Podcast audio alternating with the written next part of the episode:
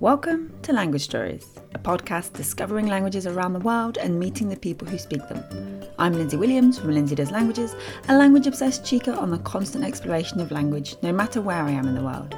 Season 1 may have ended, but over the next few weeks, I'll be bringing you a handful of mini bonus episodes that almost became full language stories episodes in their own right, but didn't quite, but still deserve their moment in the spotlight. If you haven't yet listened to season one of Language Stories, go and do that now, because later this year I'll be releasing season two, and you want to be ready to listen to and watch each new episode of season two as they come out.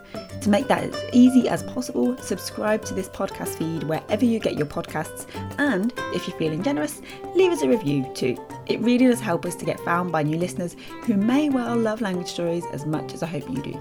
Okay, on with today's show. And this episode, welcome to Cuba. This episode, we're discussing a topic that I think we're all familiar with the question of language difficulty. In particular, is Cuban Spanish harder to understand than other varieties of Spanish? Firstly, why might this have come up as a question in the first place? Well, as I've discovered from reading some of the comments on my 9 Reasons video series on YouTube, people love to claim that their native language or the language they're learning is the hardest language out there. You've never met a tougher grammar or worse verb conjugations or nastier spelling. Phew!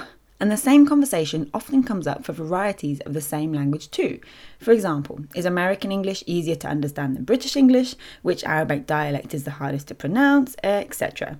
Spanish is not immune to this, and before heading to Latin America for our trip, I was reading and hearing in many different places online that Cuban Spanish was among the hardest varieties of Spanish to understand.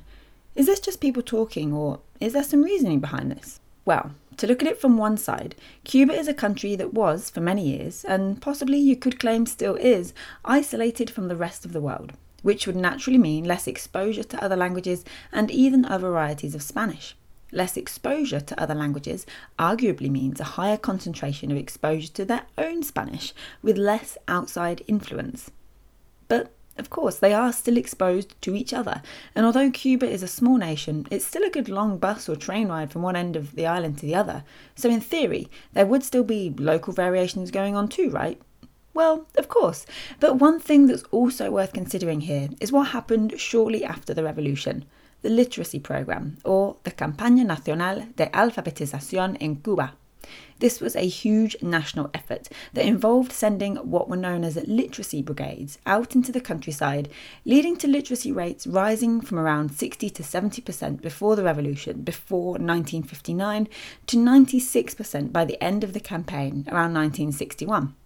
So you could argue that any differences that did exist between rural and urban varieties of the Spanish across Cuba were potentially wiped out or at least minimized by the success of the literacy campaign.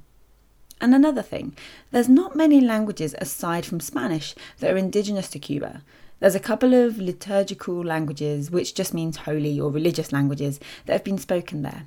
Habla Congo, a mixture of words from the Congo area of Africa and Spanish, a Creole forming as a result of slavery, and Lucumí too, which has some words of Yoruba origin.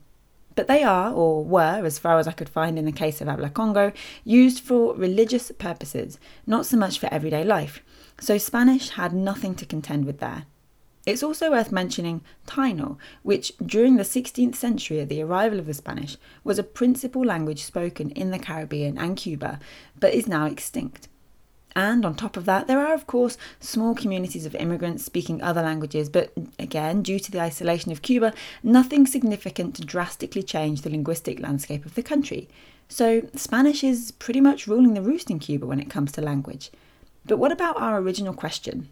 Is Cuban Spanish hard? Let's look at some common features. They drop their S's, or sometimes last letters entirely of words. For example, instead of saying, Puedes venir lunes, can you come on Monday, they might say something that sounds more like, Puede venir lunes? Don't take my example here as gospel. If you want to learn more, do listen to some natives speaking real Cuban Spanish.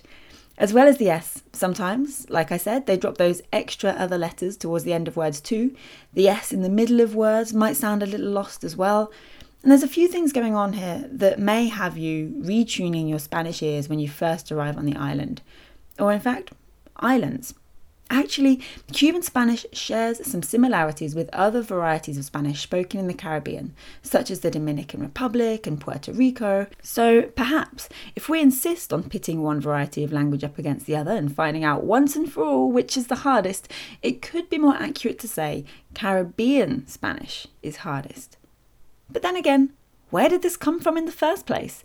Well, interestingly, Cuba saw a lot of migration of Spanish speakers from the Canary Islands, who speak, along with the Andalusians from southern Spain, probably the most similar sounding variety of Spanish to the Cubans from outside the Caribbean. In fact, there's even a few words remaining in Cuban Spanish from that influence. The inevitable guagua, meaning bus, which you'll likely become familiar with from day one in Cuba. That's from Canarian Spanish. When we first arrived and I learned the word guagua, I have to admit I found it tricky to understand everything people said, but as our time went on there and I got more and more used to speaking with people each day, it got easier, and by the end, I was dropping my S's like the best of them. And if I can get used to it in three weeks, then I'm still not convinced it's all that hard. If you're learning Spanish to communicate with people from Cuba and your resources include audio and literature and examples of the language from Cuba, and you get to practice with Cubans, then your exposure to that variety will be all the more greater and you won't find it as hard. So, to answer today's question, is Cuban Spanish harder to learn? Nah, it's just different, and different is good. You've been listening to Language Stories, a podcast by Lindsay Does Languages. If you like what we do and you like video, then head on over to our YouTube channel where you can watch the sister videos to the podcasts from season one. Just search Lindsay Does Languages on YouTube and on our channel, you'll see the playlist for language stories. Once you've done that, the best things you can do to help us spread the word about language stories are number one, to tell a friend you know who will love this too, and number two, leave a review on your favourite podcast directory. That's a fancy way of saying where you're listening to this right now. Reviews help us to get found by new listeners, which is pretty important when you're a tiny new fish in a big podcast pond. And finally, if you have a language story that you'd love to share, or you know someone that does, get in touch. You can email me at Lindsay, that's L I N D S A Y, at doeslanguages.com. That's Lindsay at doeslanguages.com. I always love to hear from you. Your feedback helps to shape future episodes, and that's important because without shape, they're just lumps. As always, you can follow me in all the usual places Facebook, Twitter, Instagram, and all that jazz, and learn more at lindsaydoeslanguages.com. Until next time, keep learning languages and keep sharing stories. Ciao, pescado!